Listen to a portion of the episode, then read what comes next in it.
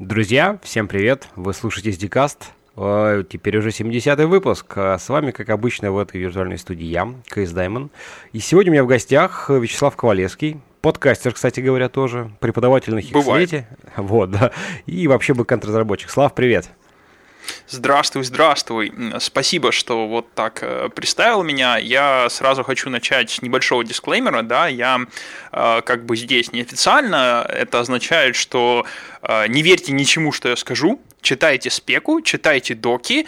И вообще мое мнение, высказанное здесь, это вот чисто персональное мнение Вячеслава Ковалевского, никак не относящееся ни к моим прошлым, ни к текущим, ни к будущим работодателям. То-до-до-до. Сказал. Ну, это Да. так, сори. Да, где-то я уже его слышал не один раз. Эм, Да. Ладно, расскажи чуть пару слов про себя, добавь вообще, как ты давно и чем занимаешься. Ну, хорошо, да, я кратко расскажу о своей жизни. Я действительно бэкэнд-разработчик. Я, э, как это, немножко проклят андроидом. А, И расскажу почему. Э, Ну, по окончанию высшего учебного заведения я, собственно, э, на первое рабочее место, если не ошибаюсь, попал в Samsung, где я занимался очень много как раз Android-разработкой. Это было время выпуска Galaxy S2, наверное, или S3. Э, При этом я пришел на C++ разработку виртуальной машины Java под э, старые телефоны, на которых еще была виртуальная машина Java, где вот, э, помнишь еще... Ну, это еще был же у тебя GM эти- JME какие-нибудь, да, Mobile Edition. да, да, да, да, Вот да, да, да, да. Вот. И на третий день буквально я перешел на Android. Вот третий рабочий день, и я человек с опытом плюсов перешел на Android, на Java. Я тогда Java, собственно, почти глаза не видел. И через какое-то время, так как я фронтенд э, терпеть не люблю, я в Samsung Research Center перешел в исследовательскую лабораторию, которая занималась исследованием, э, исследованием NLP и писала сервис по Natural Language Processing. А, Мне, собственно, там понравилось, довольно-таки дол- долго проработал. И в какой-то момент э, настал вот, вот, вот, вот этот э, а, камень преткновения, когда ты понимаешь, что пора заводить трактор. А, Вот, э, стала пора заводить трактор, и я переехал в Дублин, Ирландию. Это прекрасная страна, на которую я до сих пор очень надеюсь в пенсии вернуться и провести там а, последние несколько декад своих дней.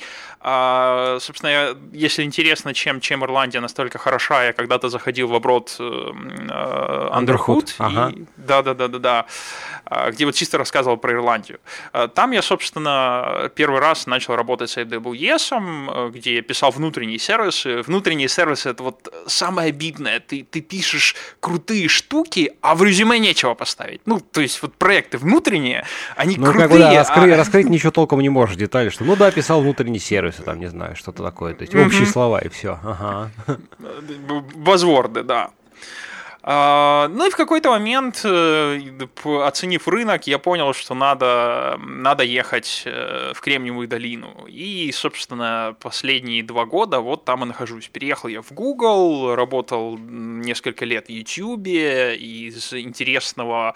а, Я не знаю, у тебя Android есть? Ты вообще юзал Android? Да, видел, хотя мне очень обычно приходится много пить, чтобы вот как бы себя с ним ощущать более-менее на равных, понимаешь?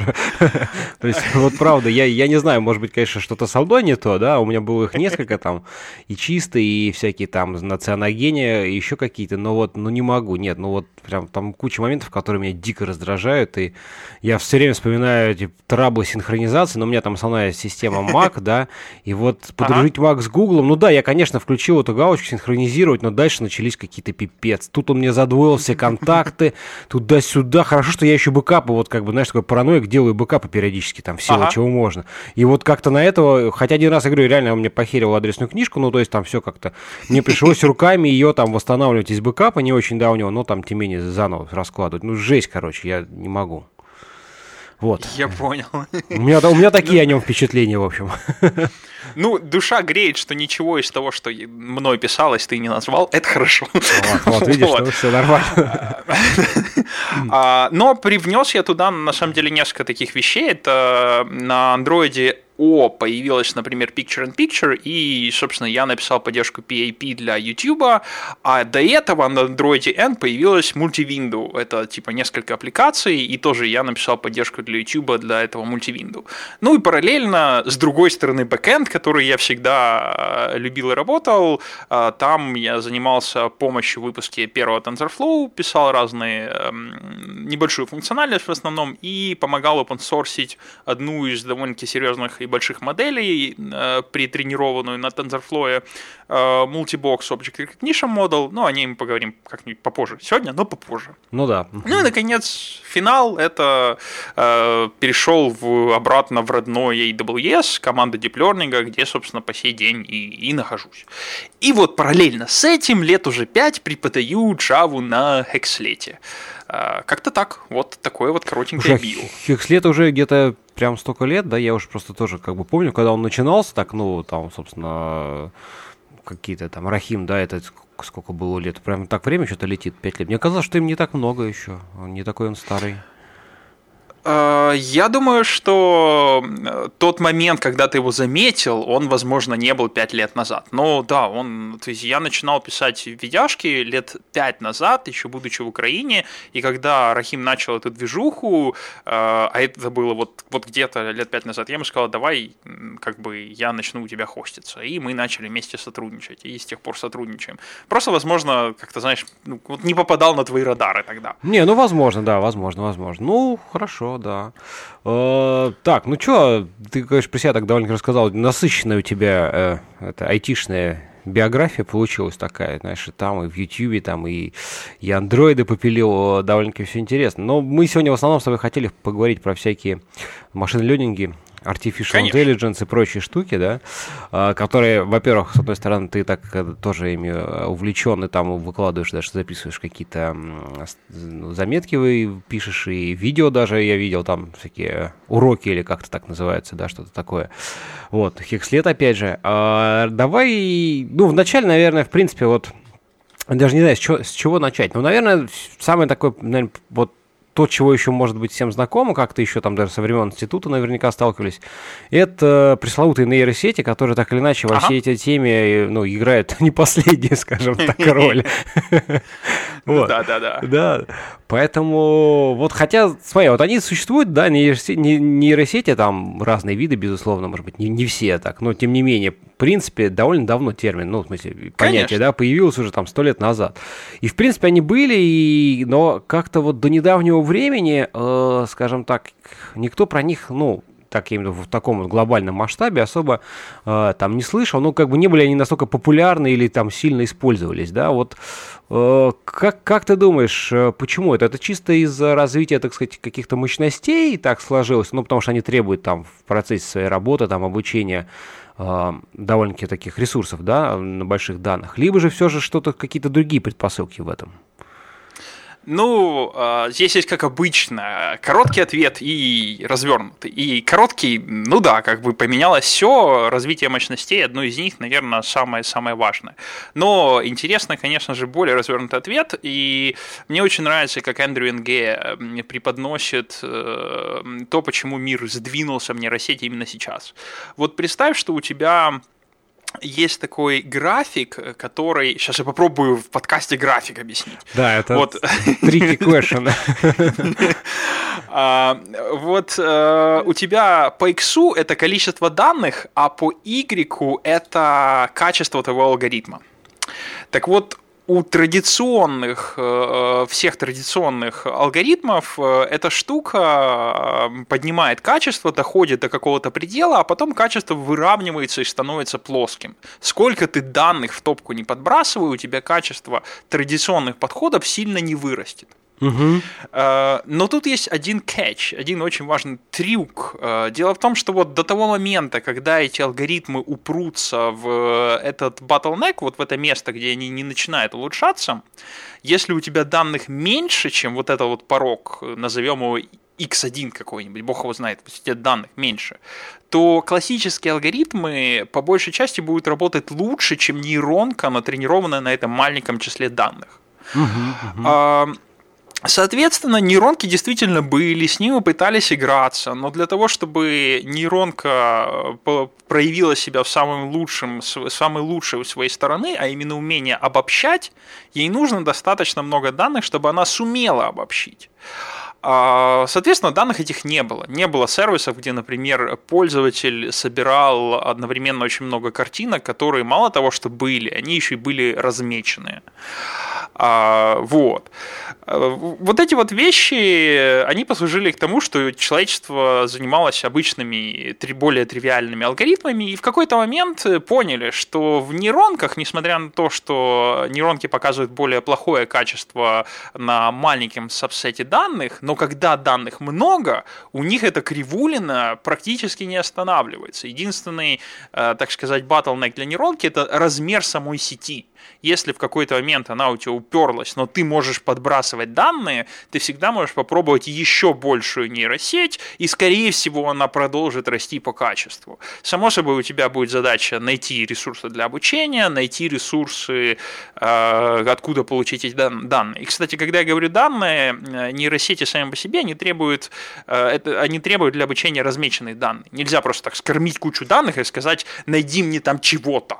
Можно да, да, безусловно, надо требуется процесс обучения, соответственно, ты должен знать, как бы, какой результат ты ожидаешь от этого. То есть, так, так или иначе, там, backpropagation, неважно, какие угодно там алгоритмы ты бери, да, ну, конечно, не без этого. Да. А, вот, это, это, собственно, первая сторона. У нас появилось много данных, и нейросети на этих данных оказались, э, могут работать лучше, чем классические алгоритмы. Но есть и вторая сторона. Вторая сторона – это железо. А, в какой-то момент времени поняли, что нейронки по факту для обучения требуют э, числодробительные железяки, которые хорошо выполняют, э, хорошо справляются с э, многопоточными вычислениями. И им на самом деле не нужна такая сложная железка, как центральный процессор, им нужна более простая вещь, но им нужно побольше ядер. Когда это поняли, и, наверное, первым это в массы ввела NVIDIA, которая, осознав это, э, на рынок выпустила API высокого уровня, позволяющий программировать графические карты. Собственно говоря, о CUDA. CUDA, я вот только И... хотел сказать, ага. Вот. А, глядя на этот успех CUDA, э, они выпустили то, что называется GP-GPU. До этого был GPU, это график э, Processing Unit, да? Ну да. А они сделали General Purpose GPU что на самом деле является железякой только для вычислений. Он не это, это железяка, которой даже нету видеовыхода. Это вот именно general purpose для общего назначения, где ты можешь читать что угодно, и в теории ты, наверное, можешь, посчитав что-то там, э, даже, даже графику на нем считать, выводить это на видеовыход. Но это не э, классический GPU в том плане, который, который мы знаем. Угу. Его основная задача именно работать с кудой. А, ну и, наконец, третий виток. Третий виток – это после того, как появился GP-GPU, э, логическим следствием было появление хардвара чисто для нейросеток. И здесь, э, несмотря на то, что Nvidia э, как был, так и остается в этом рынке лидером, но хотя бы появились конкуренты. У Google появился Tensor Processing Unit, э, который они используют для хардварного, хардварного inference. Inference – это использование натренированных моделей. А, я не знаю насчет того, используют ли они для обучения свой хардвар, ну, возможно. И, а со стороны NVIDIA появилась новая серия графических ускорителей Volta V100, который по факту вот GP-GPU заточенный под э, глубокое обучение. А, у него, в частности, в железе появились новые API, которые специально сделаны для того, чтобы тренировать нейронные сети или просто работать с нейронными сетями. Ну, я немножко лукавлю, там на самом деле внутри э, не более чем на железном уровне реализованы операции, работы, которые выполняют вычисления над матрицами над небольшими матрицами. То есть, в принципе, ты можешь это использовать и для других задач, где тебе надо перемножать небольшие матрицы. Но, понятное дело, сделано это было вот именно для нейронок. Вот. Это, собственно, вторая часть. Да, это вторая часть, которая железо. Э, железо, позволяющее обрабатывать большие данные. Ну и последняя завершающая, с тех времен, когда мы знали нейронные сети, поменялось огромное число вещей в алгоритмах. А, стало намного более, э, обучение стало намного более эффективным не только потому, что появилось железо, но и поменялись подходы к обучениям сетям. А, поменялись активационные функции в нейрончиках на те, которые обучаются более эффективно, поменялись архитектуры нейронных сетей, которые стали более эффективно решать задачи, которые ранее, ранее были просто недоступны для нейронок, ну и так далее. Ну вот, собственно, три аспекта, которые привели а. к этому буму. Понятно, вот. тут несколько моментов таких. Э, вот смотри, например, ты говоришь там, да, ну, хотя, может быть, знаешь, даже давай, вот, в принципе, какие разные типы там нейронных сетей-то бывают, потому что, вот, смотри, ну, мне вспоминается самый классический там двухслойный персептрон, да, вот, старый добрый, что называется. И, в принципе, вот тут понятно, что нужна именно железка, которая параллельно, да, обрабатывает, потому что персептронов у тебя там слои большие, там сотни тысяч могут быть, да, и, конечно, хочется за один там условно говоря, шаг, сразу там вычислять следующую там 5, 10, 20, 100, ну чем больше, тем лучше, как говорится, да, весов этих коэффициентов. Вот. Но uh-huh. вначале, вот помимо старого доброго двуслойного персептрона, какие еще сейчас, в принципе, сетки-то есть? И ты вот опять-таки сказал, что там развиваются алгоритмы, да, всякие. А, я-то там из своих каких-то там опять институтских курсов помню всякие там а, обратно, алгоритмы обратного обучения с обратным распространением ошибки, да, там обучение с учителем, uh-huh. учителем. Но это опять больше какие-то такие, наверное, может быть, общие именно типы, типы, да, подходов к обучению. Но вот расскажи про, про это чуть поподробнее. А, да, конечно. Единственное, что э, давай, наверное, сначала расскажем, вот что такое один, один нейрон в этой сетке, чтобы да, было понятно. Для... Совсем, совсем, совсем сначала, согласен, да. Я, даже я так чуть уп, уп, запрыгнул, запрыгнул вперед. А, ну, смотри, значит, эм, когда-то давно, когда пытались моделировать э, нейрон, э, вот тут будет трудно. Я когда вот студентам лекцию показываю, у меня там есть два слайда. Я показываю, вот это нейрон здорового человека, где я показываю фотографию нейрона. А вот знаешь, когда вот это легкое здорового человека, вот это курильщика. Ага. И вот э, фотка, вот это нейрон здорового человека, вот это инженера. Ну и на инженере, ну, у инженера, собственно, нейрон э, собой представляет все выкинули, только вот основу оставили того, что нужно знать про нейрон, э, как он есть у живого человека. И оказалось... Ну, кружочек, что... один вход, один выход, условно, условно говоря. Почти, да, да, да, да, почти. А, единственное, только входов у него много, он принимает вход от соседей. Да. А потом у него есть то, что называется активационной функцией. Он, ну, ладно, немножко сложнее. Он каждому входу еще дает вес. А, вес э, в реальной жизни определяется, ну, например, длиной э, соединения с соседом. Само собой, в зависимости от длины соединения, сигнал, который отправил сосед, может затухать параллельно или наоборот Э, приходить практически нетронутым. Соответственно, сосед, который отправил более мощный сигнал, но находится дальше, может в результате на этот нейрон, э, сигнал на этот нейрон может прийти такой же слабый, как и сосед, который отправил слабый сигнал, но находится ближе. Ну угу. или как-то так. Соответственно, ну, да, да, да.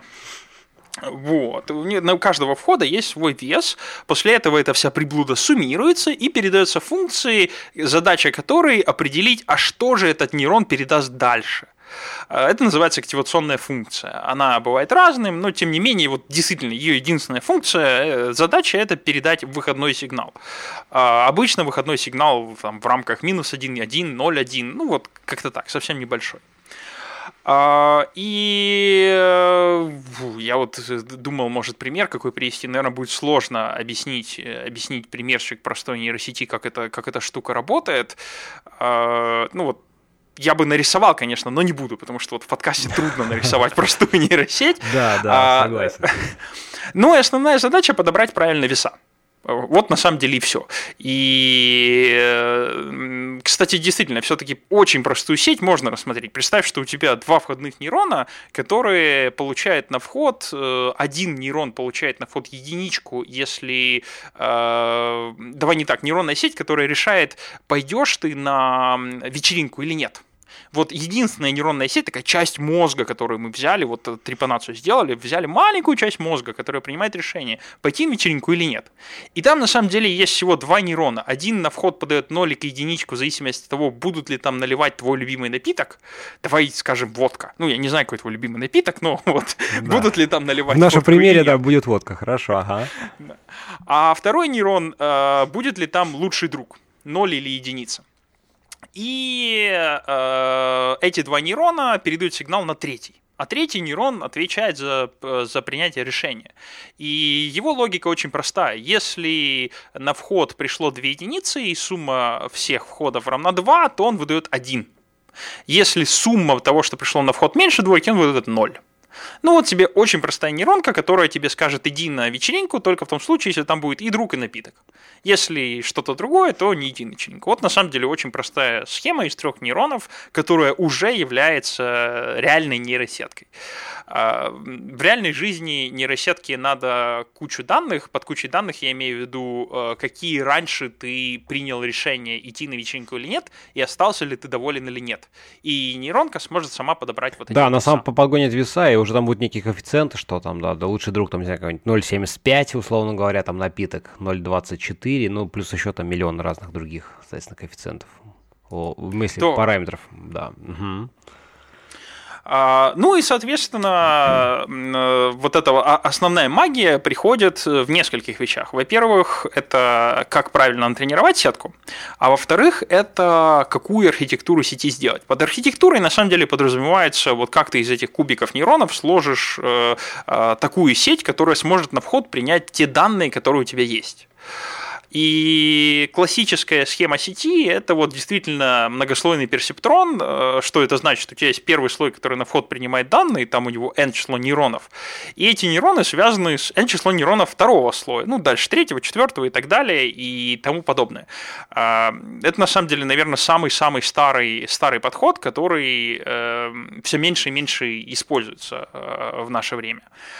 А, вот. Его основная проблема в чем? А, предположим, ты хочешь обработать фотографию. Ты хочешь, чтобы твоя нейронка говорила хот-дог на фотографии или не хот-дог.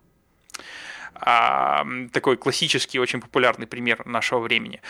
И если ты будешь делать это персептроном, то тебе придется моделировать нейронку каким образом? Ну, например, один нейрон это один даже не пиксель. так три нейрона. Да, да, да. Ну, вообще три нейрона, один пиксель, если ты хочешь цвет передать. Ага. Ну, в зависимости, если это RGB. И теперь представь, какого размера у тебя будет первый входной слой допустим, ты ожидаешь 124 на 124, то есть у тебя первый входной слой 124 умножить на 124 умножить на 3. И это у тебя размер первого входного слоя. Если у тебя второй слой приблизительно такого же размера, то представь, сколько весов у тебя надо натренировать, если да, каждый да, нейрон конечно, первого слоя... Жесть получается. А, да, в какой-то момент ученые заметили, что вот эта вот нейронка, даже если ты в лоб пытаешься натренировать, и у тебя, ну вот как это, совсем куча ресурсов и совсем лень под, искать нормальную архитектуру, то натренировав эту сеть, ты вдруг заметишь, что эта сеть частями, огромными кусками имеет схожие веса. По той простой причине, что хоть ты тресни, эта сеть во всех частях ищет хот-дог. Ну вот, вот как ни крути, да, ты, ага, ты ее ага. натренировал искать хот-дог. А, и, соответственно, для подобных сетей, у которых э, задача найти э, изображение, появились, появился такой тип, как сверточные сети. Это а, который, Их основная... По-английски это convolutional network. Convolutional. Да-да-да-да-да. А, их на самом деле основная задача очень простая. Ты выбираешь, тренируешь маленькую сеть, которая смотрит на маленькую часть изображения и э, строит высокоуровневое представление об этой части изображения. Тут очень интересная часть. Несмотря на то, что ты можешь попробовать посмотреть сетку и понять, что это такое высокоуровневое изображение, на самом деле в очень больших сетях ты понятия не имеешь. Ты, в общем-то, говоришь сети, у меня есть э, маленькая сеточка 32 на 32, и пусть эта сеточка 32 на 32 скажет мне, что в этой части изображения. И эта сетка умеет говорить, она умеет представить какой-то вектор, в котором хранится то, что в этой части изображения. При этом ты, как человек, скорее всего, даже знать не будешь, э, что она там для себя вынесла из этой части изображения. Угу. И, нас, э, и вот эту вот сетку 32 на 32 ты повторяешь по всей твоей картинке. Вот двигаешь это 32 на 32, и она строит обобщение для каждой части изображения. После этого ты берешь все эти обобщения и скармлишь еще более высокоуровневые слои. Э, прелесть здесь в том, что ты натренировал маленькую сетку 32 на 32, и при помощи этой сети преобразовываешь картинку практически любого размера в более высокоуровневое представление.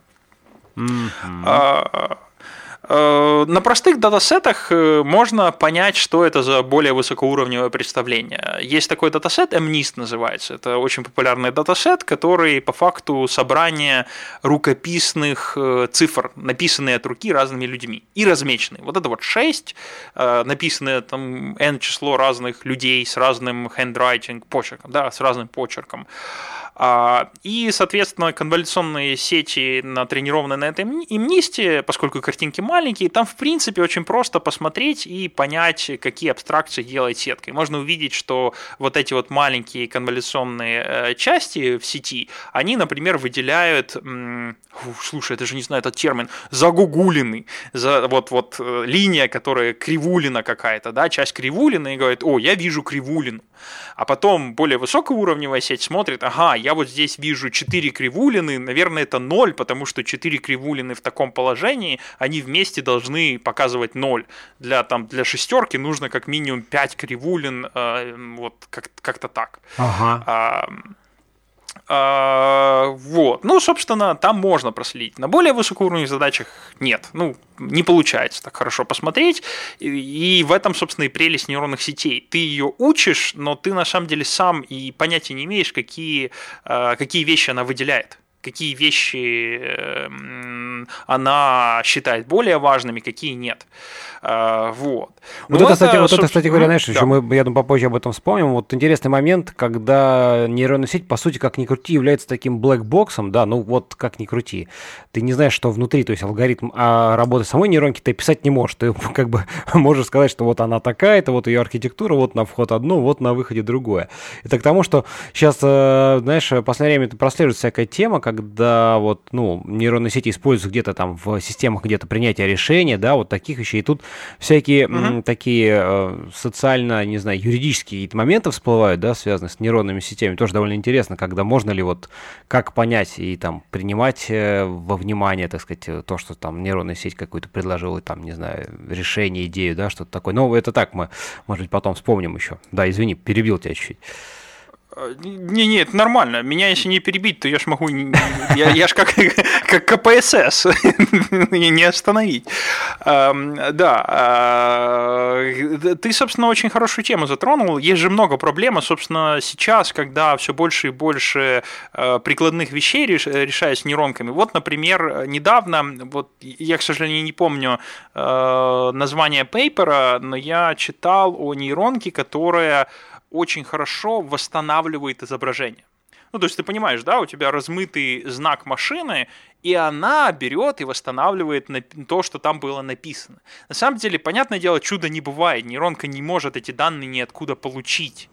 Это просто довольно-таки умный алгоритм, который подбирает наиболее возможное изображение, которое там было, и при этом красиво его рисует, накладывая на картинку, э, и сама картинка в результате смотрится как очень реалистичное восстановленное изображение. Но тут важно понимать, что нейронки, у нее там нету магии, да, она не может скачать это э, из интернета, то, что там отсутствует. Все, что она может, это найти изображение, э, которое живой человек наиболее вероятно оценит как восстановленное изображение для этой э, картинки со слабым разрешением. Ну да, да, да, да, да, конечно. Тут как бы вопрос обучения, то как бы что-то, что, если мы ее обучаем, обучаем ее в контексте нашего, так сказать, человеческого взгляда, то очевидно, что мы там, глядя на размытый номер, думаем, ну там же номер машины, то что ты же видел еще кучу других номеров и в хорошем разрешении, что называется. И вот, вот, вот оттуда оно все вытекает. Конечно, а, но обычная публика, которая не понимает этот процесс, обычно не понимает, что нейронка на самом деле пытается найти э, то, что наиболее вероятно ты желаешь увидеть но не то, что там было с наибольшей вероятностью. Иногда эти две вещи могут быть э, совершенно разные. А, вот. И как результат э, публика, например, спрашивает, а почему мы не можем эти алгоритмы использовать в суде? Ну вот, вот потому что. вот, ну, ну.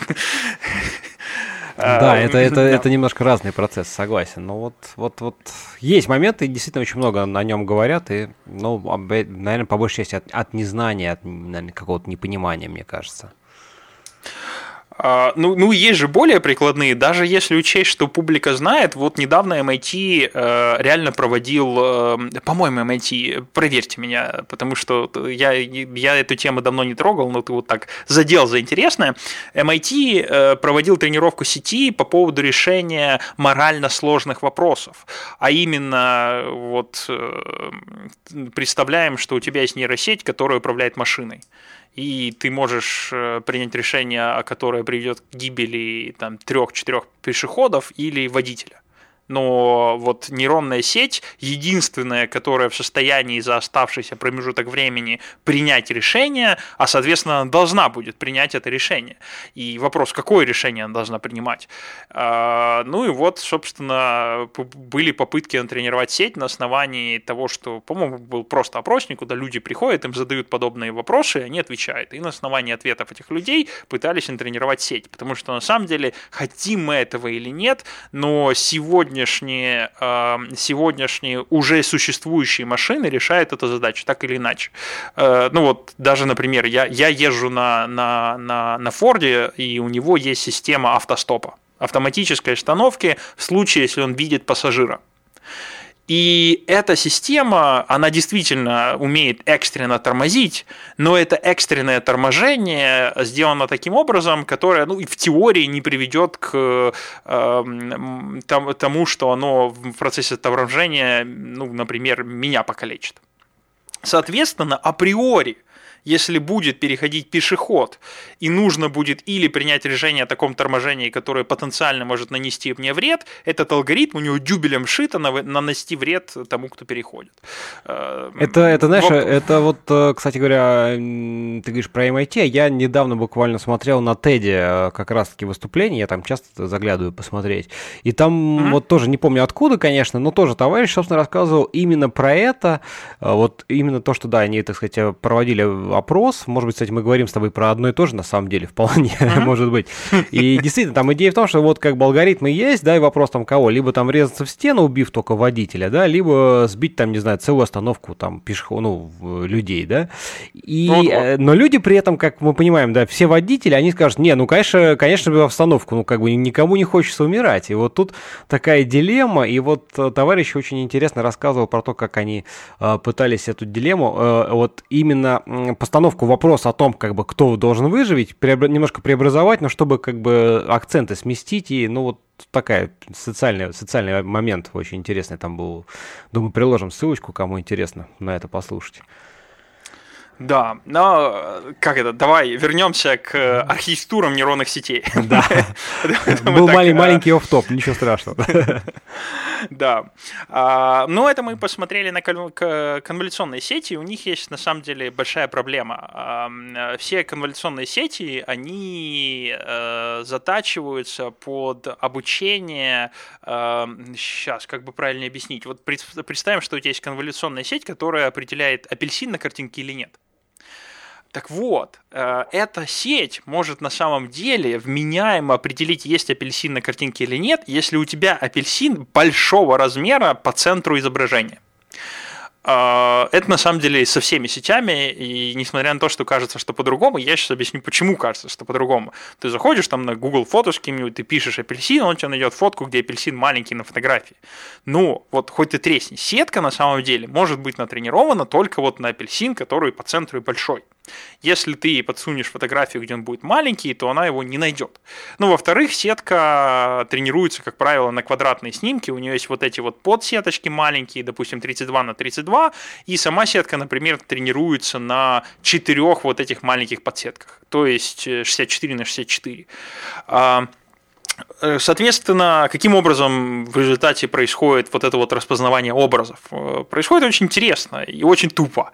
Э, ты берешь сетку, которая 64 на 64, а потом бегаешь этой сеткой по фотографии. Ресайзишь фотографию, бегаешь по всем ее частям, по всем уголкам, ну, в общем, как можешь. Ага. И в конце, в конце концов где-то говорит, о, апельсин.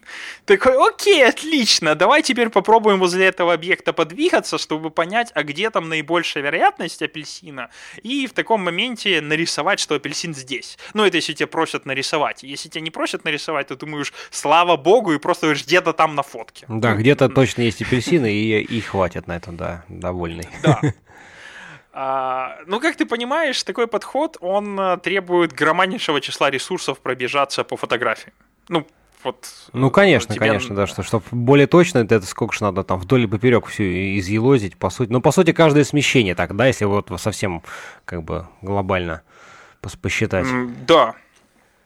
А теперь представь, что одна сетка вменяемо может определять один объект.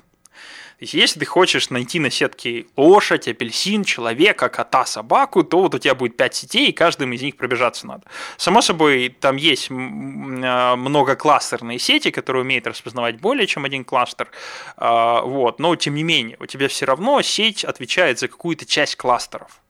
И у тебя мало того, что пробежаться надо, пробежаться еще надо и куча сетей. Это на самом деле такой довольно-таки большая проблема, особенно если ты делаешь опознавание объектов на телефонах вот э, real-time и именно на телефоне. Это прям был э, big deal и большая проблема, которая была решена очень элегантным способом. Это, собственно, один из проектов, который, э, в котором я участвовал и open source его с Google Research притренированная модель называется мультибокс. Идея очень элегантная и классная, как мне кажется. А, состоит она в следующем. А, люди взяли большой набор датасетов изображений, размеченных, где на фотографиях размечены разные объекты, и они подписаны. Угу. А дальше скормили сетки, только сетки скормили не а, имена объектов и где они находятся, а координаты объектов, которые человек выделил на фотографии. В результате у тебя появилась сетка, которой на вход даешь фотку, а она тебе отвечает, на вот этой фотографии человек бы выделил объект вот в этой координате, объект вот в этой координате и вот в этой. Под координатой я имею в виду бокс. Ну, понятно, да. Ага. ага. А потом ты кормишь уже всем остальным сеткам, но только те части и в том зуме, которые выделила первая сетка. Ага, ну то есть вот. не, не, уже не надо бегать, а именно, так сказать, уже по сути вот эти подготовленные изображения, где все по центру, ну условно. Да, да, да, да. да. Угу. Ну и да, это, собственно, сработало просто, просто идеально и классно, и теперь у нас появилась куча вещей и примеров на том же телефоне, э, где ты можешь взять Android, взять iOS и ходить и распознавать объекты в реал-тайме, и вот после, на самом деле, после вот нескольких вещей, вот это и еще одной, которую тоже стоит упомянуть, пошел бум э, кастом приложений, которые прямо на устройстве делают распознавание. А, потому что до этого большая часть софта, она же ходила на сервер. То есть все, все, все фотки были где-то там, и вот... Ну да, да, да, да. На мобиле только, только сфоткать входные данные, отправить их на сервер, на которые там большие эти все здоровые мощности и все сетки, и они там что-то разобрали, присылали ответ. Да, сейчас... Это я недавно читал, знаешь, там TensorFlow Lite, э, вот тема, которая там подготовленные уже запакованные, как бы обученные данные, и можно там на iOS, на Android везде уже их использовать. Да, там есть э, довольно-таки много тренированных моделек, но, к слову сказать, это не единственная вещь, которая послужила толчком. Была еще одна не менее важная вещь, которая сделала доступно это на маленьких устройствах. Есть такая вещь, как эм, квантизация моделей, quantization, если честно, я даже не знаю, как это перевести, эм, которая на самом деле э, является следующим. Ты, когда тренируешь сеть, обычно используешь э, под каждый вес знаешь, 32 э, бита. Если у тебя есть э, single precision, float или double, или что-то что там используешь, ну, если double, то 64, ну, в общем, или single, или double precision. Ага. А, но оказалось, э, что если ты, когда ты уже натренировал модель, ты можешь взять свои веса, обрезать им хвостик, выкинуть этот хвостик, и твоя оставшаяся модель практически не потеряет в качестве. То есть вот тренировка, да, тебе нужно там single или double precision. Тоже не всегда. Э, можно обойтись half precision на 16 бит. А в продакшн модели, как оказалось, э, тебе может хватить всего лишь 8 бит. Вот, вот 8 бит данных. И 8 бит это мало, это, это вообще ничего, это, э, это совсем мало, поэтому, чтобы описать 8-битные значения, пришли к элегантному хаку. Есть у тебя модель, у тебя там куча весов, ты берешь, э, например, минимальный вес в первом слое, максимальный вес в первом слое, а дальше твои 8 бит описывает все, где Только... 0,000 это Ну, как бы, чтобы не, не тратить, не тратить, не тратить на, на лишние несуществующие значения для данной сетки, условно говоря. Ну, по сути, а, в каком-то смысле. Да. Угу я бы не сказал, что несуществующий, я бы сказал, ты загрубляешь. Вот ты реально просто загрубляешь, у тебя там будет 256 позиций и, как бы, и все. Не, ну я имею в виду, что у тебя там обычно какой-нибудь там целочисленный, там 100, ну даже есть 8 бит, да, там 128, да, значит, значений. О, да. А ты понимаешь, у тебя там, допустим, нету там нуля и нету там 500, а у тебя там минимальное значение там 47, условно говоря, а максимальное там 200. Mm-hmm. Ну вот поэтому ты просто смещение и тем самым помещаешься в 8, то есть не, не хранишь весь диапазон доступных, как он как- как-то так я имел в виду. Ага. Да. А, при этом, кстати, я видел вообще э, интересные вещи, где люди доходили до интересных крайностей. Они мало того, что брали минимум максимум, они еще смотрели, а насколько минимум далек от основного распределения и они там брали основное распределение, брали там несколько сигм, да, вот, и, а выхлесты, которые уходят за, за, за это нормальное распределение, они отрезали и брали минимум-максимум вот в этом э, нормальном распределении. Э, в результате они себе обезопасивали этих случаев, когда у тебя, например, минимум это всего один вес, и он очень сильно а, отошел от всей модели. Ну и в результате ты серьезно загрубляя модель, э, единственное, что получаешь, это ты сохраняешь этот минимум, а сама модель еще погрубела, хотя могла быть более точной. Ну, ну да. вот в результате ты это отметаешь и пошел. Вот. А, да, ну это, это, это мы вот теперь точно закончили с сверточными сетями. Вот. Нет, ну еще, еще, еще, еще, знаешь, стоит сказать, что вот как бы мы про это уже так неявно говорили, про распознавание ага. там образов, что так или иначе они используются именно для распознавания изображений, да, вот, то есть да. основной их как бы класс и сфера применения это именно изображение, вот, ну, в силу вот того, что мы там сейчас обсудили, этих алгоритмов, как бы и специфики вот этих именно формирования кусочков, что там, например, для распознавания голосов они не очень подходят. подходят. А, да, но тут важно отметить, я бы сформулировал это так. Эти сети используются для данных, которые ты можешь запихнуть в фиксир... вход фиксированного размера. Эм, то есть, на самом деле, я видел людей, которые используют э, сети эм, подобного типа для анализа текстов. Понятное дело, тексты разной длины, они там добивают нули или отрезают, это выглядит очень странно, но пытаются. Ну, в основном, понятное дело, пытаются, чтобы посмотреть, а можно ли вообще, или вдруг они там найдут новый тип сетей, но, тем не менее, основная идея здесь в том, что если у тебя есть заранее известный э, Э, заранее известный, известна размерность ходного вектора, тогда ты используешь что-то похожее. А если же у тебя есть изменяемая, или это называется еще секвенс, последовательность данных, э, то тогда, конечно, конволюционные сети и просто персептроны работают хуже, потому что тебе нужно придумать какой-нибудь жуткий хак, который в эту сверточную сеть запихнет э, данные разной размерности. Ну, да. И для этого используются рекуррентные нейронные сети. Это, собственно, второй тип, элегантный и крутой. А, рекуррентные нейронные сети под собой имеют очень простую идею. Очень простую идею, э, которая на самом деле элегантна и проста. А, вот мы, люди, когда что-то говорим, мы всегда поддерживаем контекст того, о чем мы говорим.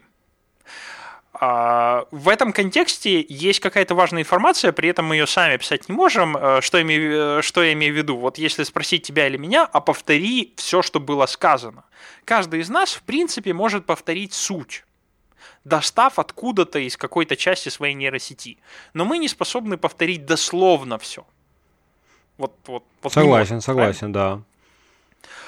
А, вот отсюда родилась идея, которая заключается в следующем. Давай мы возьмем а, а, то, что называется n-мерным тензором. Ну, это можно э, воспринимать как n-мерный массив. И скажем нейросети. Вот этот n-мерный массив – это твое хранилище, в которое ты можешь сохранять данные. Что ты будешь туда сохранять, я не знаю подобно тому, как на самом деле человек э, явно тебе не ответит, что именно мы в контекст добавляем, вот тот самый свой контекст, по какому признаку мы что-то забываем, что-то нет. Ну, ну да, да, сформулировать это довольно сложно, если вообще возможно. А, вот, соответственно, мы нейронки говорим, вот у тебя n-мерный контекст, а теперь я тебе буду подавать на вход, например, по слову, и э, ты каждое слово э, добавляй в, по какому-то правилу себе в контекст. По какому правилу, я не знаю. Я буду обучать нейронку, и она сама найдет это правило. Если контекст окажется маленьким, нейронка будет тупая, она, ну хоть ты тресни, если у нее, например, массив 2 на 2, а, то вот в этот массив э, трудно впихнуть информацию, э, которая бы потом позволила из этого контекста э, развернуть вменяемый ответ. Ну, она просто будет забывать. А, вот, соответственно, контекст это то, что нужно найти, определенным образом, натренировать сеть, чтобы она в этот контекст сохраняла информацию, и после этого, э, когда ты говоришь, все, я тебе дал все, что я подал на вход, и, собственно, да, я неявно сейчас перешел, например, чат-ботами, э, когда ты, например, обрабатываешь текст, я тебе сейчас все передал на вход, а теперь давай ты мне выдашь выход из, из этого контекста. Э, так работает, собственно, популярная схема в рекуррентных сетях, называется энкодер-декодер. Энкодер по факту кодирует то, что пришло на вход, по одному слову добавляя в контекст, после этого контекст передастся декодеру, и декодер из контекста вытягивает по слову. Он по факту говорит, вот твой контекст, и вот слово, которое я считаю нужно первым в предложении сказать. И нейронка говорит, а вот второе слово, вот третье. И так продолжается до тех пор, пока она не скажет, все, я считаю предложение подстроено, которое соответствует этому контексту, которое я получила из исходного сообщения. И это предложение может быть написано, а, написано ну, например, на экране, если ты пишешь чат-бота. Угу. А, причем э, э, вот эти типы нейронок, они настолько часто используемы, что, например, у того же MaxNet есть прекраснейший фреймворк, называется SOC-I, который довел идею автоматического построения модели на основании, э, на основании выборки входящий секвенс, выходящий секвенс до, до, до очень, очень до, до, до простейшего апогея, где ты как пользователь даешь два файла, в одном файле у тебя каждая строчка – это входящая последовательность, а во втором файле та же строчка – это выходящая последовательность. Ты просто вот даешь на вход два файла, и она сама подбирает оптимально параметры сети и тренируется на этих двух файлах. Тебе прям даже знать вообще ничего не надо. Это прям настолько крутая штука. Я, когда ее нашел, сам был удивлен, где-то статейку написал, как написать чат-бота а, при помощи вот SOC-I. А, ты прям берешь эм, э, дамп эм, э, диалогов из фильмов, Ага. И вот небольшой питон скрипт, который раскидывает эти диалоги по двум файлам, э, дает тебе выборку для тренировки. Прям крутецкая штука. Классно. Um, вот.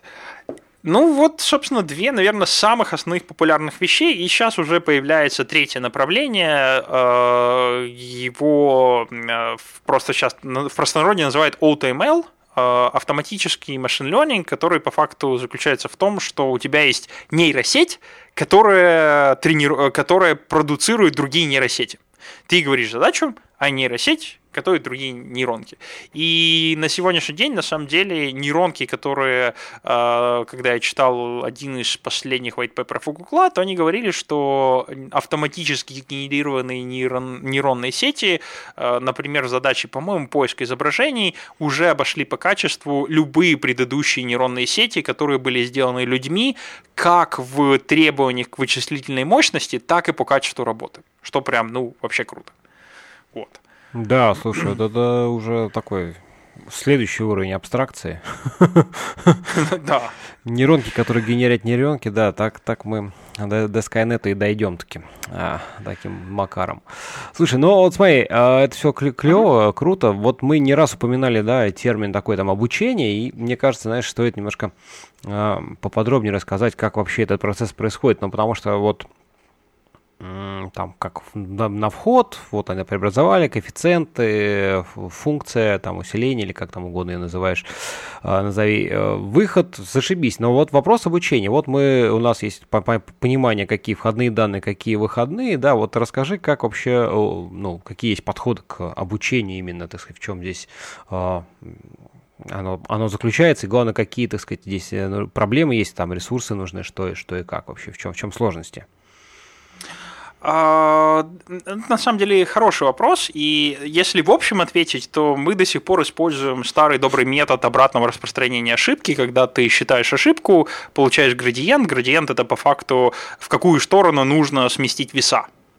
И дальше распространяешь эту ошибку на предыдущий, предыдущий, предыдущий слой, слой, слой нейронной сети. И тут есть нюансы, как обычно и везде. Э, ну, нюанс первый заключается в том, что э, нейронки, их можно условно поделить на две, вернее не так, фреймворки, на которых ты пишешь нейронки, условно делятся на две большие категории. Это так называемые символические, символик, да, символьные, наверное, э, сим, символик фреймворк и императивные. А, разница у них следующая. А, символические фреймворки, как правило, это фреймворки, на которых ты пишешь вычислительный граф. А, ты по факту спускаешься чуть ближе к компилятору и пишешь, я вот думаю, как, как это объяснить. Э, ты когда-то копался в... Кстати, какой у тебя самый любимый язык программирования? Самый любимый? Ну, в последнее время я вообще люблю Lua. Вот как-то так. Да, это, это интерпретируемый да, или... Интерпрети... Интерпрети... интерпретируемый. Окей, э, хорошо. А ты писал на что-нибудь, э, на чем-нибудь с виртуальной машиной? На чем-нибудь, ну, JavaScript хорошо, вот, чем тебе... Ну, хотя он тоже интерпретатор, виртуальная машина, ну что, какие, я даже не знаю. Ну, на Java я почти не писал, только так, я совсем, понял. совсем, совсем чуть-чуть. Вот. А, ну хорошо, ну, ну то есть и, идею, я думаю, ты помнишь да нет, из конечно, старой доброй конечно, JVM. Да. А у тебя там все переводится в байткод, правильно? И в байткоде угу. у тебя там есть код «создай переменную», это вот прямо код э, на уровне байткода, в этой переменной дальше у тебя может быть какая-то инструкция «запиши что-нибудь в, в эту переменную», а теперь представь, что ты пишешь вот этим байткодом. То есть ты пишешь не, не функциями программирования, ты реально пишешь байткодом. А, сделано это для того, что если ты пишешь байткодом, то само собой ты можешь намного, а, у тебя возможности оптимизации намного более обширные, чем если ты поднимаешься на уровень вверх и просишь компилятор за тебя прооптимизировать. Угу. Это во-первых. Во-вторых, для большинства нейронных сетей у тебя нет ветвлений. Вот у тебя прямолинейная сеть, хоть ты трещни, там нет ветвлений. У тебя нету ифов у тебя сигнал идет вперед или назад. Ну да, да, да, да. Там все, все, что есть, только вычисление вот в тех самых коэффициентах пресловутых, и никаких, никакой логики нет. Там все входы, они все понятны. Вот-вот. Э, соответственно, у тебя по факту в символических языках, фреймворках, прошу прощения, у тебя дается набор вот таких низкоуровневых команд, где ты говоришь «создай переменную в памяти», где ты говоришь, э, что с этой переменной сделать, а потом, когда ты описал весь граф, в котором создается переменная, ты уже говоришь, а теперь давай заполни вот эту переменную таким-то значением и запусти, собственно, весь граф работу.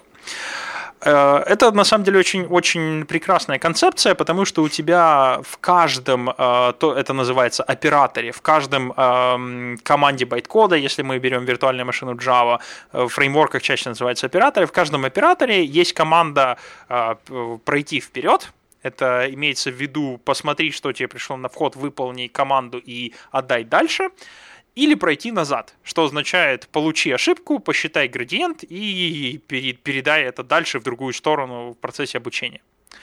А, соответственно, ты можешь разрабатывать вот эти низкоуровневые операторы, а, а твои пользователи могут использовать эти низкоуровневые операторы и строить граф на довольно-таки низком уровне.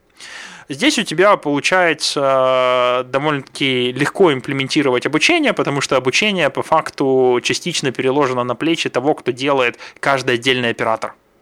Mm-hmm. Он же сам начинает оптимизировать. Во-вторых, э, в символических фреймворках появляется возможность э, того, что сейчас, например, делает MXNet с проектом TVM, а именно TVM расшифровывается как Tensor Virtual Machine. Э, имея вот эти вот э, низкоуровневые операторы, ты мало того, что упрощаешь некоторые вещи, как с обучением, так ты еще можешь из этого сделать виртуальную машину, которая на самом деле э, очень крутая вещь. Представь, что ты написал сегодня эм, свой код в этих операторах, который ты потренировал на каком-нибудь GeForce у себя на локальной машине, потом ты берешь этот же бинарник, запускаешь на AWS P3 инстанс, у которого NVIDIA Volta V100, и TVM там на этом же инстансе динамически транслирует вот эти вот же вещи, например, в аппаратный API для тренировки твоей, твоей сети. И ты, соответственно, даже без рекомпиляции получаешь ускоренную скорость э, э, тренировки. Ну, это, кстати, далекое будущее. TVM еще, еще далеко не там, и... но вот туда стремится. Ну, это тут как а... бы, Ваня, что в основе лежит идея того, чтобы написать, так сказать, такой промежуточный слой представления представление, да, для удобства переносимости и вот как бы с одной стороны упрощение пользователя ты написал, вот знаешь, что она будет в этом работать, а где там уже задача TVM, а на каком железе, на каком подкапотном API все это там использовать, это уже как бы скрыть. Ну, в общем, идея вполне такая да. понятная. Угу. А, но теперь у тебя есть второй тип, где немножко все сложнее. Второй тип, э, второй тип э, называется, собственно, императивным. Императивный фреймворк, императивным подходом. Вот здесь уже как раз э, интерпретируемые языки, как любой вот типа JavaScript, Python, вот это вот оно, которое, собственно, заключается в том, что программисту дается более простой инструмент. С символическими фреймворками действительно писать сложнее. Тебе нужно по факту немножко поломать себе себе мозг мышления. Э, может быть, когда ты пишешь второй раз, это уже проще, но первый раз писать в, в абстракциях байткода, оно всегда сложно. Э, я вот, э, у меня есть курс по байткоду, где я студентов реально заставляю руками написать байткод, чтобы он еще и работал. Ага. И ты когда хотя бы один раз это сделаешь, ты лучше начинаешь понимать, как Java работает, поэтому это полезно, но это реально надо немножко поломать свое мышление, потому что ты понимаешь, что синтаксис высокого уровня, он не всегда дословно мапится на байткод. Тебе нужно, чтобы байткод соответствовал тому, что написано на высоком уровне, но это далеко не всегда one-to-one mapping, потому что у тебя могут быть операторы на высоком уровне, которых вообще нету в байткоде. Ну вот, в принципе, да, нету. Да, да, да, конечно, это такая задача непростая. А, вот. Э, соответственно, императивные языки, как правило, это надстройка над э, символическими. Самый яркий пример это TensorFlow и Keras. Keras — это по факту императивная надстройка, где ты императивно пишешь, где код выполняется, опять же, императивно, и под низом у тебя есть TensorFlow, который, на который мапится все это хозяйство.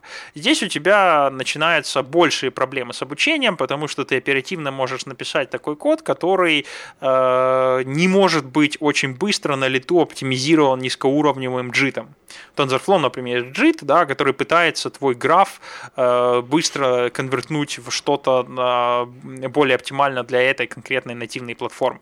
Если ты работаешь более высокоуровневой вещью, ну, там это может просто не работать. У тебя там может быть что-то написано из своей приблуды такое, что вот хоть ты тресни, не замапится на хардваре, вот, вот конкретную хардвар, который ты используешь. Вот, к слову сказать, э, Keras до недавнего времени был чуть ли не единственным популярным высокоуровневым фреймворком, у которого были бэкэнды. Э, бэкэндом можно было использовать э, Syndicate Microsoft, можно было использовать TensorFlow, само собой, сюрприз-сюрприз, и Tiano, если я не ошибаюсь, который приказал долго жить недавно, к сожалению. А, и вот буквально недавно э, такой большой аналог и э, серьезную конкуренцию составил второй фреймворк, который э, был разработан совместно AWS, одним из университетов, и Microsoft под названием Gluon. Это такой тоже императивный фреймворк, который, собственно, позволяет писать на более простыми синтаксическими средствами, знакомыми для большинства девелоперов. Угу, угу. А, вот. Но под низом у тебя во всех этой, во всей этой куче у тебя под низом все равно обычный backpropagation, распространение ошибки назад с обычными градиентами. Именно потому, что у тебя все это очень простое, NVIDIA смогла сделать аппаратную поддержку всех этих вычислений. А, потому что все, что тебе надо, перемножать матрицы. Оно вот как, как десятки лет назад, так вот ничего не поменялось. Ну вот вот. Э, единственное, что изменилось, это активационная функция в нейронах. Э, действительно, активационная функция, чем дальше, чем, э, тем больше экспериментируют с активационными функциями, которые, например, более, лучше дифференцируемы на, всей промежутке, на всем промежутке функции. Раньше, например, использовали сигмоид, который себя очень плохо ведет в больших отрицательных, при очень маленьких, очень больших числах перешли на какой-нибудь э, релу или, или ну, вот э, смежные функции. Ну, как-то так. А, ну и, само собой, для того, чтобы устранить bottleneck одной машины, тренировки обычно делаются распределенными, где у тебя там запускается кластер, и на кластере все это дело считается. Вот. А, я не знаю, насколько я ответил на твой вопрос, надеюсь, ответил. Нет, ну да, я думаю, что более-менее стало всем понятней, надеюсь, по крайней мере, на это. А, слушай, ну вот тут, мне кажется, плавненько, знаешь, подходим вот к MXNet, да, там как раз uh такой фреймворк, которым ты там сейчас активно занимаешься. А, расскажи про вот распределенное обучение и вообще какие здесь э, с этим связаны сложности. Ну, понятно, что, наверное, первое, что приходит на ум, это, в общем, ну, любая распределенная система, в ней вполне понятные там вопросы, это там надо распараллеливание, да, вот как бы, хотя нет, вот может быть и наоборот, все непонятно. Одно дело там какое-то простое вычисление, а насколько здесь ага. легко и просто разделить вот эти порции данных, которые ты можешь раздать параллельно разным хостам, ну, разным узлам, да, так сказать, э, сети для обучения, как потом все это собирается. То есть это просто там, условно говоря, группируются, ну, там, группы там, персептронов, группы сетей кусочками, либо вот как, как все это а, ну, про архитектуру, может быть, вообще так расскажи в целом от подхода к распределенному э, обучению. Да, вот как-то так.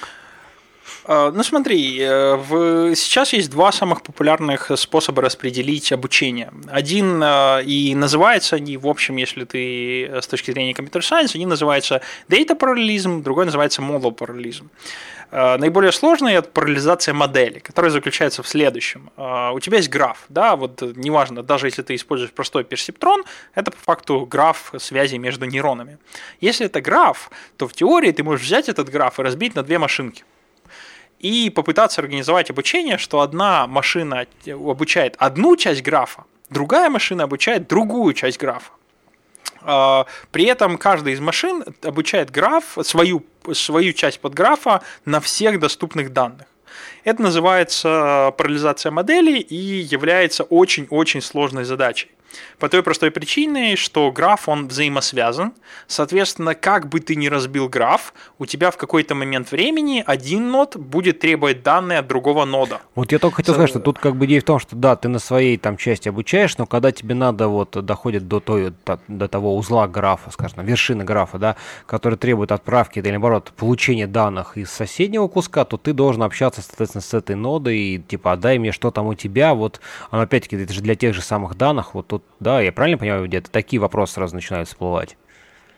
Да, да, да, да, да. Единственный э, валидный плюс такого подхода заключается в том, что хоть ты тресни, у тебя могут быть разные части графа, которые эффективно тренируются на разном оборудовании. В одном случае у тебя могут быть вещи, которые э, загружают, например, ту же NVIDIA Volt полностью, и само собой ты можешь легко их тренировать на NVIDIA Volt. А теперь представь, что у тебя есть часть подграфа, которая очень мало э, требует вычислительных ресурсов. Это означает, что если ты будешь ее тренировать на вольты, то сама ну, по себе вольта... да, понятно, по большому да, счету. Она Э, ты увидишь, что у тебя bottleneck — это переброска данных между э, оперативной памятью и памятью на GPU. Туда-сюда, туда-сюда, и сам, сам GP, GP, GPU ничего не делает. В результате вот эту часть графа ты можешь, вы, э, ты можешь вытянуть на машинку, которая использует CPU. У Intel есть прекрасная библиотека NKL, это по факту аналог CUDA в каком-то плане, но для CPU-шек. Угу. И вот прекрасно ты выкидываешь туда, у тебя нету никаких э, затрат на переброску данных между основной памятью и памятью на видеокарте, у тебя есть CPU, который загружен на 100% тренировок, и все. А другая часть графа у тебя тренируется на машине, где вот, например, та же Вольта. А, вот, собственно, вот это вот один из вариантов, почему пытается параллелить до сих пор модель, и иногда это действительно необходимо. А, я видел с э, дата-параллелизмом, к которому мы сейчас перейдем, случаи, когда именно из-за того, что у тебя модель очень слабо загружает машинку, тебе нужно, например, три, э, три полноценных машины только чтобы получить ту же самую скорость, которую бы ты получил с одной машиной. Соответственно, если тебе надо улучшить два раза, тебе надо целых шесть машин, а не две. Просто потому, что у тебя вот такая модель. Затраты на переброску данных у тебя съедает очень много, э, очень много лишнего времени. Ну и вот э, параллельно, как мы медленно переходим на модул параллелизма, который заключается в следующем. Каждая машинка учит э, полный граф но данные распределяются между этими двумя машинками.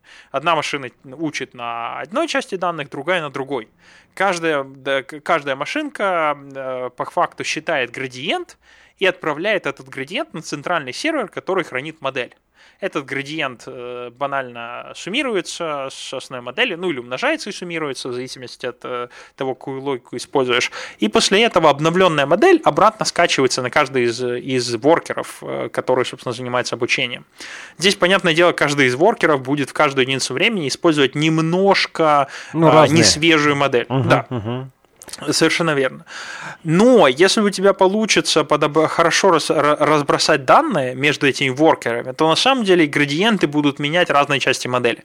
Не будет так сильно влиять. Ну и как показывает практика, если градиент подобран, э, шаг градиента подобран правильно, и количество данных, которые изучаются за, э, за, за один проход, э, у тебя такие, чтобы сильно не, не увести модель в сторону, то они успевают синхронизироваться, и у тебя практически нет э, потери из-за того, что каждый из воркеров имеет немножко outdated модель.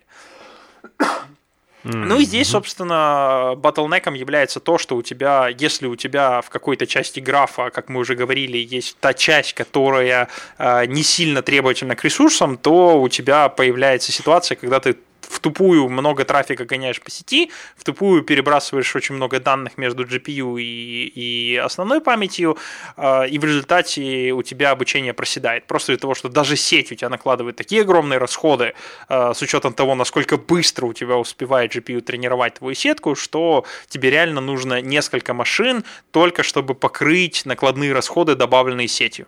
И уже потом, там вот уже начнется скорость, которая будет быстрее, чем тебе выдавала просто одна машинка.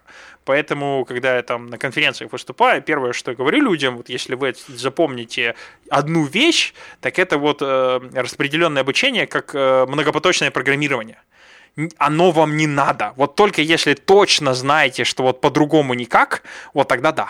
Но в основном пытайтесь расти вертикально, пытайтесь добавлять больше GPU, пытайтесь добавлять помощнее GPU. И вот реально, если вы уже взяли самую мощную машину и все равно не хватает мощности, вот тогда окей, создавайте кластер и пытайтесь его распараллелить. Ну да, это, это, а, это сразу просто такой пласт э, других проблем, которые придется решать. Знаешь, это, это мне кажется, э, ну, чем-то, как это, чем-то такой подход, когда там микросервисная архитектура. То есть пока у тебя вот оно все маленькое, и ты можешь легко, легко его там поддерживать, развивать, тебе микросервисы нафиг не нужны, потому что это очень много накладных расходов, которые вот просто тебе, ну вот, они просто лишние. А в какой-то mm-hmm. момент это становится вполне себе оправдано, просто потому что начинаешь за счет э, количества данных, ну, там в случае микросервисов, неважно, количество каких-то да, кусочков там, твоих модулей функциональных уже так сказать, выигрывать именно за счет того, что ты их, э, они у тебя, их много, и они решают вполне конкретные задачки. Вот мне кажется, такая какая-то аналогия можно провести. Да, да. Э, это, кстати, наверное, ближе к э, ситуации распределения графа, где у тебя, э, как подобно в микросервисах, каждая часть решает на самом деле свою задачу, в данном случае свою часть графа, потому что они, они могут быть разные. Кстати, тут неплохо было бы сказать, что две основные самые популярные платформы, вот фреймворк MXNet и TensorFlow, они, кстати, преследуют разную философию. TensorFlow, он под собой с самого начала имел параллелизм модели. TensorFlow тебе, чтобы сделать распределенное обучение, нужно извернуться и знать очень много по поводу того, как устроен граф и что куда кидать. В MXNet это по дефолту параллелизация модели.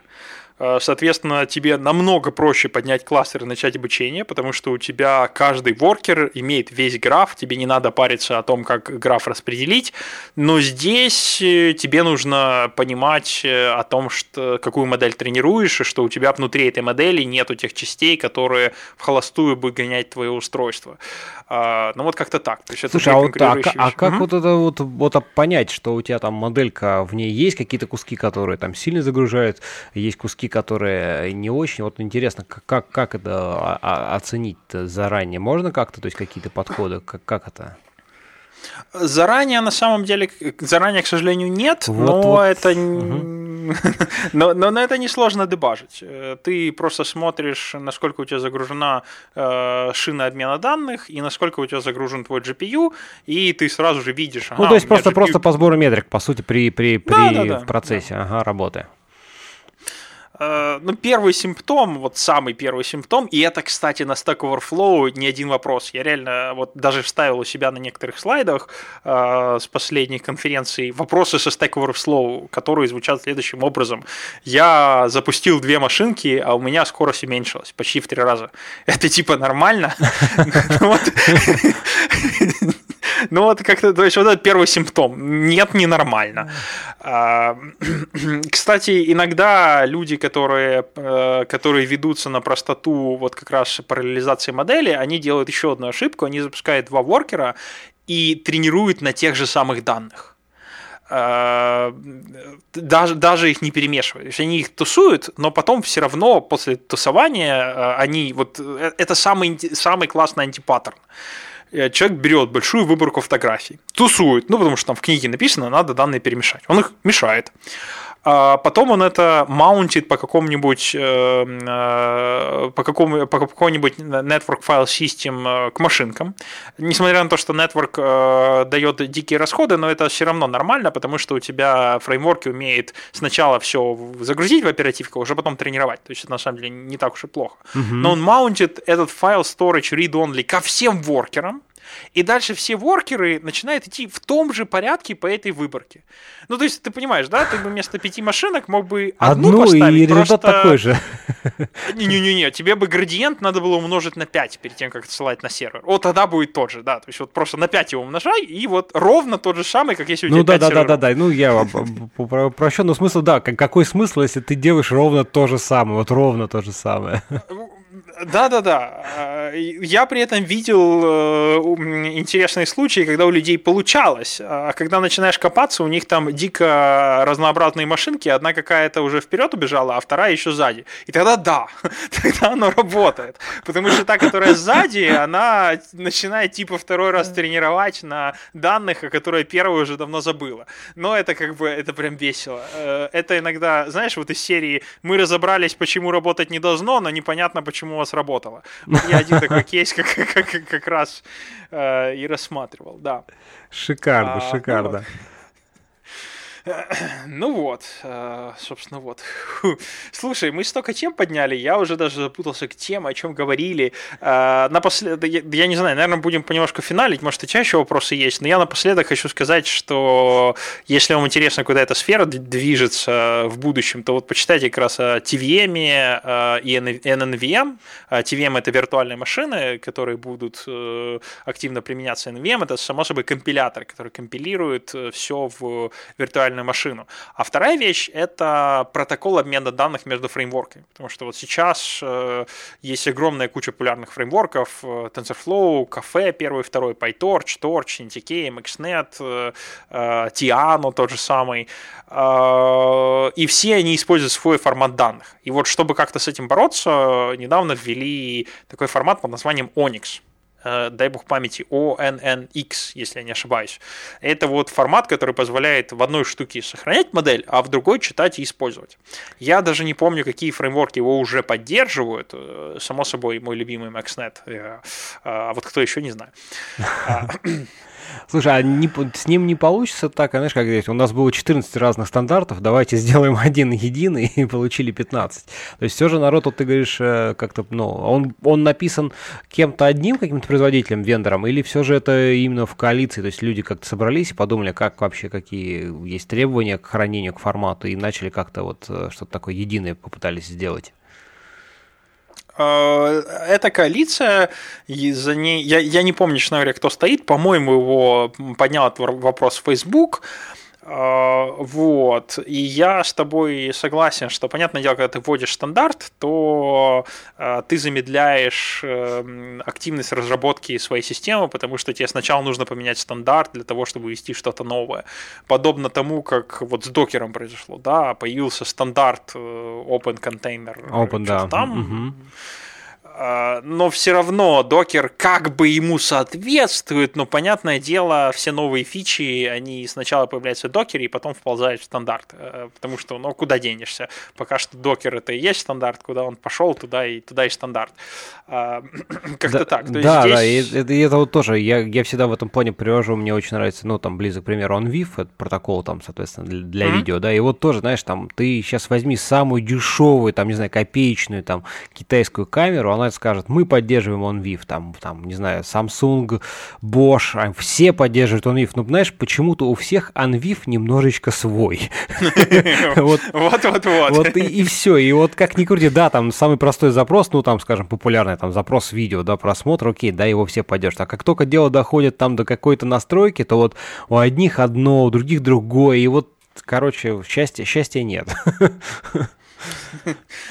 А, ну, ты знаешь, мне тут видится, что вот как раз TVM и виртуальная машина – это то, что все подведет под общий знаменатель. Формат хранения, я не знаю, насколько он будет успешным, хранение моделей, а вот TVM на уровне байткода – это да. Потому что на самом деле а, сейчас что получается? Каждый из фреймворков вынужден переписывать операторы под каждое новое железо, которое выходит. Вот вышел э, все та же пресловутая NVIDIA Volta, и фреймворки побежали. То есть каждый, каждый фреймворк начал делать поддержку операторов. Ну а и как, как? Те... Если, если он сам напрямую работает, то тут, ну, как бы это вынужденная мера, тут никуда от нее не укрыться, как говорится. Дальше-то уже ниже тебя уже никого нет, поэтому приходится, приходится. Да, но теперь у тебя появится NNVM. То есть тебе, как вот под LLVM, да, надо будет только написать фронтенд, который умеет компилировать э, твой конкретный диалект твоего конкретного языка, и все. Ну, собственно, и все. Да, да, я а... вот в, в этом плане тоже, тоже только хотел сказать LLVM, который тоже идея вот очень, очень, очень похожая и очень такая классная, что вот они сумели так пишешь фронтенд, который фронтенд не фронтенд в смысле там JavaScript, да, не подумайте, а именно фронтенд к компилятору, да, к ST, ко всей вот этой штуке, а дальше, да, уже у тебя единый, как бы люди могут там, условно говоря, сообщество может сконцентрироваться на оптимизации, на именно там, там оптимизации одного проекта, а не там каждому делать свое что-то, градить. А, слушай, а как ты вообще, ну вот мы же тогда потихонечку основные такие uh-huh. темы хардкорные вроде как прошли. Э, в целом, как думаешь, куда движется вот все это развитие вот этих э, там нейронок и вообще машин ленинг, да, вот мы так еще их не упоминали, кстати говоря, мне кажется, за весь подкаст ни разу, только кроме самого начала, термин машин ленинг и там artificial intelligence, а, как основные сферы, ну так, в общем так, обобщая, э, которых там используются нейронки, да, и вообще а, вот ну, активно они сейчас набирают, как ни крути, в общем-то, обороты, у всех там биг дата сейчас как модно, да, все хотят там все анализировать, пишут сетки. Вот что, что как ты думаешь, что, что здесь э, вообще происходит, ну, так, с твоей стороны, со стороны именно вот э, нейронных сетей, э, возможно, ты как бы знаешь примеры, как их используют, где для чего, да, вот какие-то есть потребности, э, интерес, э, ну, скажем так, в какую сторону все это движется и развивается? А, ну, ты знаешь, сейчас э, я не хочу э, этот вопрос такой, сейчас, как, как бы так ответить. Я, само собой, не могу рассказывать о куче применений, которых я знаю, э, или, может, могу, но просто не знаю, что могу. Ну, а, но, ну понятно, причина, да. Но я именно в целом, вот именно по ощущениям, по твоим каким-то таким, безусловно, внутренним таким, может быть, безусловно, без особых каких-то точных, конкретных там примеров, паролей, явок. А, ну да, мне, мне кажется, что э, вот если ты посмотришь, я, я это сравню с интернетом. Э, в интернете был первый бум, вернее не первый, но был бум, когда вкладывались в проекты, у которых было много пользователей. И сейчас, если посмотреть на инвесторов, которые сейчас раздают деньги, продолжают раздавать направо и налево, но сейчас они уже пытаются спрашивать вопросы больше и больше, а как вы зарабатывать будете? И уже больше вкладывают в деньги в те, которые могут точно ответить на этот вопрос более-менее внятно. А, вот сейчас нейронки медленно переходят из состояния поиграться и сделать очень крутую штуку в вопрос, а какие монетизационные модели у нас есть, которые оправдают э, вложение в ту инфраструктуру, которая требуется для обучения, потому что, понятное дело, если ты, например, возьмешь и купишь и свои сервера, а, то они очень быстро устареют. Ну, выходят сейчас новые GPU-шки, которые тренируют. Ну, которые да, они устареют, устареют в момент покупки, а, поэтому это понятно, неизбежный процесс. А, вот. Но да, даже если ты перейдешь в клауд и будешь использовать клаудовские э, машинки, все равно они, э, GPU-шные машинки, одни из самых дорогих. Для серьезной сети конкурентоспособной тебе нужны довольно-таки большие вычислительные мощности. Тебе нужно ее поддерживать, перетренировывать. Ну вот, собственно, вопрос, э, что можно с ними сделать, то, э, что ты сможешь монетизировать. Потому что написать очередную призму, ну это круто, как бы, но не очень понятно, что ты из этого получишь. Призма уже есть, э, и как бы да, вот, вот она там. Понятное дело, что все большие игроки, они смогут добавить все возможности нейронных сетей э, просто как отдельную фичу, ну, потому что они могут. Э, а вот все остальные, огромное число стартапов, огромное число небольших компаний, которые пытаются как-то смотреть в сторону искусственного интеллекта, они в результате, мне кажется, будут вынуждены или пойти на всякие готовые решения, решения, которые имеют уже притренированные модели, которые можно использовать, например, за отдельную денежку для решения каких-то конкретных их проблем. Ну, например, вот в Евросоюзе там популярная история о том, что в Евросоюзе есть очень много регуляций. Одна из них э, регуляция фермеров, которые выращивают огурцы. Да, и у тебя там, по-моему, огурцы нужно э, сортировать по форме там, там чуть ли три или пять форм огурцов перед тем, как ты их продаешь. И вот такая задача прекрасно была решена нейронкой. Вот прекрасный пример, который реально облегчил жизнь и, соответственно, приносит деньги. Ну Наверное. Да, ну, ну да, пока стандарт не поменяется, как бы ты один раз обучил, если она уже хорошая, правильная подобрала веса, то как бы все, она работает и работает. Да. Э, да-да-да. Вот. Э, то есть, мне кажется, сейчас shift будет происходить именно такой сдвиг из, э, из того, что вот как и с социальными сетями, например, было раньше, это круто, давайте сделаем крутую штуку, где будет куча людей, в то, а как же это монетизировать? Ну, уже мало кого удивишь, э, если у тебя есть более-менее хороший разговаривающий чат-бот. Теперь вопрос, а как этого чат-бота сделать полезным, который будет решать запросы твоего колл-центра или еще что-нибудь? Как из этого получить деньги? А, хотя, например, еще года 4-5 лет назад э, руками написанный чат-бот, который просто умеет разговаривать и делать это хорошо, э, это было вау. Под это даже можно было получать деньги. Э, был такой стартапчик, например, три я сейчас пытаюсь вспомнить, AAA или... Это был русский стартап, к слову сказать, который позволял на сайт добавить специального типа человечка, который разговаривал с клиентами Но, несмотря на то, что говорить он мог хорошо, задачу он свою выполнял не очень. Э, по-моему, стартап загнулся. Я даже уже не помню его, его, его, его имя, э, что, собственно, тоже много о чем говорит. Ну, вероятно, да. А, вот, но как-то так. То есть это я намеренно ответил с точки зрения организационной, потому что технически мы обсудили. Мне кажется, будущее да, копать да. в сторону TVM и всего остального. А, ну вот, у нейронок есть очень огромнейшая куча идей, например, генерация музыки, генерация голоса, а теперь задаться опять же вопросом, а где там деньги? Вот где деньги в генерации музыки? Возможно, если ты сможешь сделать модель, э, которая генерирует такую музыку, которая побьет современные чарты, это да, тут без вопросов. И за это стоит побороться. Но тут надо понимать, что здесь э, тот, кто выиграет, тот, кто первый сможет понять, какой тип нейронки э, может какая архитектура может написать такую мелодию, которая сможет стать очередным хитом, он, скорее всего, заберет весь куш. А все остальные, кто пытается это сделать, ну, они так и останутся, ну, классно, вот я попытался, вот она у меня вот, вот что-то делает.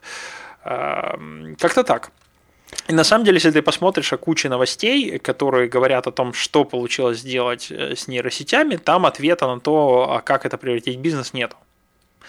Э, и вообще даже непонятно, как, как его оттуда получить. Само собой, большие компании могут себе позволить э, делать это на потенциал, потому что результаты исследований, которые были проведены, понятное дело, будут использованы в абсолютно других продуктах. Э, что делать всем остальным, непонятно. Ну, я понял, да. Нет, тут, тут как бы, смотри, ну, вот там, когда у тебя есть, э, не скажешь, знаешь, тут есть несколько, скажем так, классов задач, да, к использованию нейронных сетей. Одна – это вот анализ скажем так, каких-то существующих данных, возможно, выявление каких-то закономерностей, это вполне понятная, mm-hmm. ну, такой задача. То есть ты вполне понятно формулируешь, там, у тебя бизнес-аналитики приходят, говорят, вот у нас есть много данных, мы хотим понять там какие-то такие-то вещи. Ты, а, ну, в каком-то виде понимаешь, э, что нужно, и там обучаешь, окей. Другой класс задач, о которых вот в том числе ты так, говоришь больше, это вот именно когда у тебя нет такого, скажем так, четкой постановки задачи, uh, ну, то есть вот даже сам там чат-бот, да, вот что значит сделать его полезным, да, ты же не можешь так сказать, вот там ТЗ, да, сделать чат-бота полезным, точка, вот как бы ты должен uh, суметь переложить полезность в терминах бизнесах, да, то есть в бизнес-идеях, а вот это уже совсем как бы не так просто и тривиально, как хотелось бы. Вот. Эм, тут, знаешь, есть очень хорошее сравнение эм, технологии, я вот не помню, кто, кто это рассказывал, э, к сожалению, технологии, они э, развиваются несколькими этапами. У тебя появляется возможность, но еще не, появилось осознание, что с этим делать. Потом появляется осознание. Когда мы начали делать э, первые машины, они выглядели как повозки потому что у нас появилась технология, но у нас не было э, осознания того, что мы можем делать с этой технологией. Э, сейчас появляются электрокары. Да, у электрокаров нет такой необходимости ставить двигатель внутреннего разгорания впереди, где оно, он стоял у обычных машин для того, чтобы у тебя было охлаждение в том же нужном месте. Он не такой большой. Но если ты посмотришь на Теслы, они выглядят как машины с двигателем внутреннего сгорания, несмотря на то, что у них спереди в капоте э, просто багажник, куда ты можешь положить вещи. И следующий виток будет это осознание того, а как же мы можем сделать оптимальную машину с учетом возможностей, которые нам дает электродвигатель.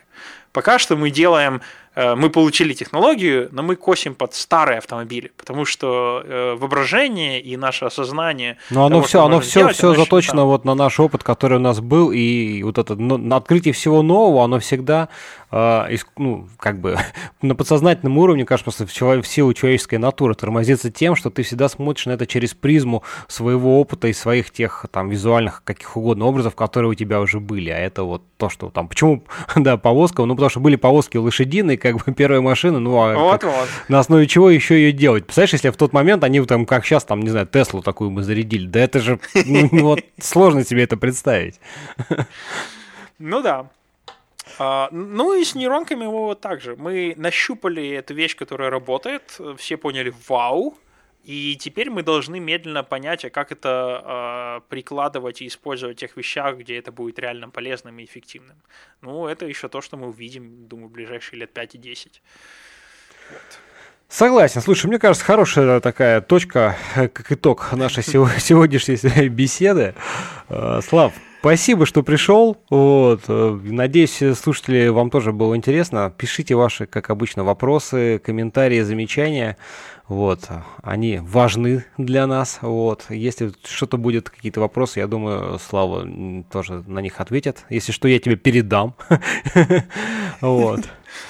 Ну и... угу. Просьба, вы если дослушали до этого момента, дайте там как-то в комментариях знать. Вот просто интересно, кто дожил. Флажок, я дослушал, да, плюс один. Вот, ну что, друзья, все, спасибо, что были с нами, и до новых встреч. Пока-пока. Пока. -пока. Пока.